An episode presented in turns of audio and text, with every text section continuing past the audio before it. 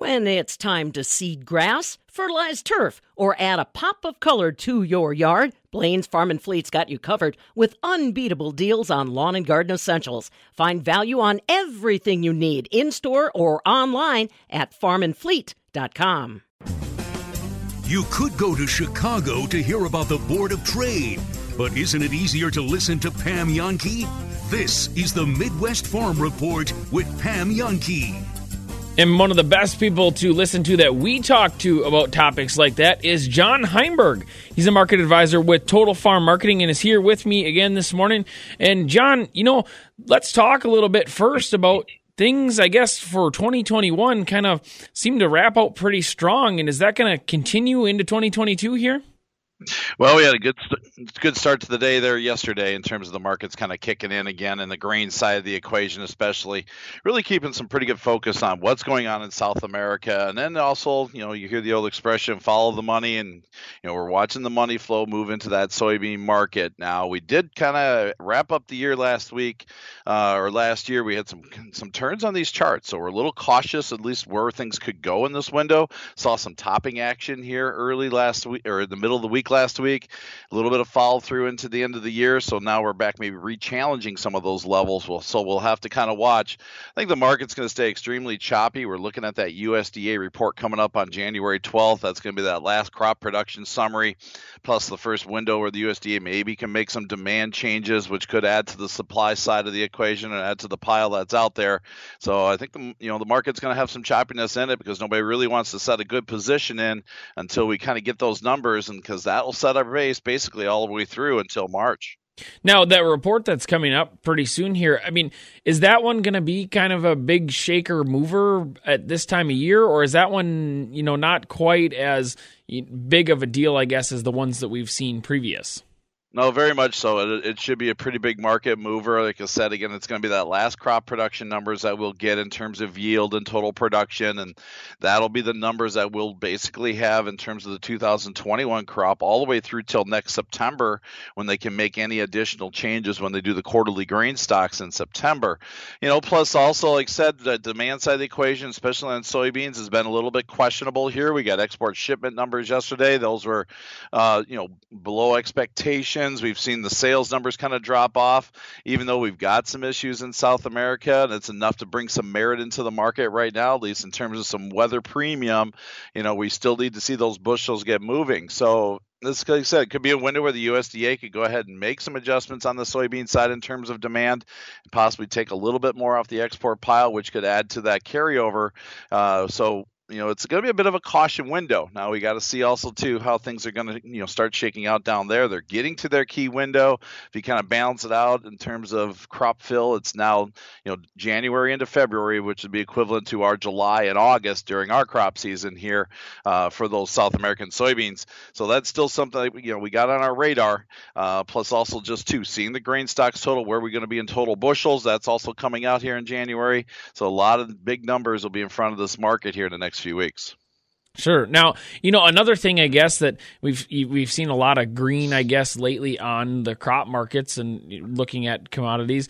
Another thing we've seen a lot of green on lately is our dairy markets. And you know, every day I I kind of think about, wow, one of these days we're gonna you know be a little lower, it's gonna fall down, but it just continues to seem to keep climbing yeah, very good strength there in that market, breaking the $21 barrier yesterday in February milk and got solid numbers throughout. I know I've always been just cautious basically because that same reason for for producers just because the milk market is very illiquid, doesn't have a lot of players in it. And it seems like when things start to take some profits, things fall apart very very quickly, you know, but you're looking at this chart, you're basically since the 1st of December, we've added almost two and a half dollars now to that milk market going from 1850 to 21 one in February. So there's some really good value out there, but it's driven by demand. We got block prices for cheese at $1.98. You got good movement in butter. You got good movement on the export front as dairy products are seeing good demand globally, and that's building some support in here. Add into that the higher costs of grains and inputs, maybe tightening up the cattle supply a little bit in the production. So again, there's still a lot of great opportunity as you're pushing nearly $20 for most of next year for producers to start making sure we build that floor. The key is going to be flexibility flexibility for the dairy producer. You want to protect prices, but again, at the same time, we've seen things move aggressively to the upside, so you want to keep that up upside flexibility in front of yourself. Now, do you see? I mean, obviously, it's no one has a hundred percent gauge on where things are going, but is this strength hopefully going to continue for quite a long time, or you know, when is it gonna? When will the rising keep stop? I guess, or or slow down? You know, historically, when we get into the 20s, we're starting to push some good time, you know, good value in that window. So, again, uh, the demand will be a key component to all this in terms of how things kind of continue to shake out. That's still going to be an area that we need to watch. I think we're going to see a pretty strong milk market throughout 2022, unless all of a sudden we see a jump in the cattle numbers or, or things on those lines. And that's going to be, again, led by those higher input costs, those, those higher feed expenses, you know, just making things a little bit more difficult to, you know, to keep to push push those profit margins up.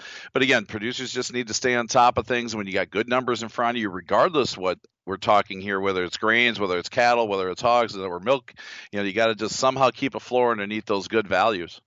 Now, we talked a little bit about the grain markets, a little bit about the dairy markets. Now, let's talk a little bit about livestock markets. That's been a little bit, uh, I guess, more fluctuation and a little bit different story there sometimes. Well, with the choppiness that we see in that market, you still go look at the cattle market. Basically, September, we've been on a nice steady up climb, and you know, right now we're kind of maybe at the top of the range, and maybe a little due for a little pullback here. You know, but we're still looking, just like I said in other groups, we're pushing even out into next year. One, you know, 140 levels in October, 145 yesterday in April at the highs. You know, those are st- solid numbers are there. I still like the cattle market going forward. Again, it's a demand story. We're seeing decent beef exp- export demand demand as well as domestically. Prices are still staying high in those retail beef. And, you know, maybe this market's got a little bit more into it, but again, historically, when you start seeing numbers we haven't seen in a handful of years, it's time you start building that floor. Again, it's all about flexibility and keeping that top side available to you, but at the same time, you don't want to wake up. You know, yesterday we just did have a, case, a series of almost um, 1 million cases of the Omicron virus, you know, coming through very quickly. How does that affect some of the longer term demand? You know, those are headlines that are concerning. Markets don't seem to be too concerned about it right at this moment, as we see again good strength across most of the markets on the overnight session. But again, those things are out there because we just don't know sometimes what a headline might do and what can it do to prices. Now, for a while too, we were seeing kind of, I guess, the hog markets were going the opposite direction of the cattle markets. Are we still seeing that kind of same thing, or have those kind of turned around? Well, latest quarterly hogs and pigs report did tighten up those hog supplies out into the summer. I really like where the summer contracts are and the, the trend that they are on. Again, they're working themselves higher. Looks like we might be out heading to the hundred dollar mark out there in terms of price on those summer hogs. It's probably an area I'll start getting some defense build again. Historically good numbers. Front end a little bit more concerning. You got the cash market still struggling. We got a pretty big premium of the futures to the cash market. That's just going to keep some pressure on those front month hogs unless something really turns around in that cash market here in the short short term. Uh, but again, still another one of those cases like the like the cattle, like the longer term view, just because of the tight supplies and the prospects of good demand. Definitely. All right. Well, that's a lot of great information here from John Heinberg. He's market advisor with Total Farm Marketing in West Bend. If you want to get a hold of him or find out more, you can visit totalfarmmarketing.com or reach him at 800 334 9779. Again, that's John Heinberg of Total Farm Marketing Market Advisor over there. And for the Midwest Farm Report, I'm Aaron Zimmerman.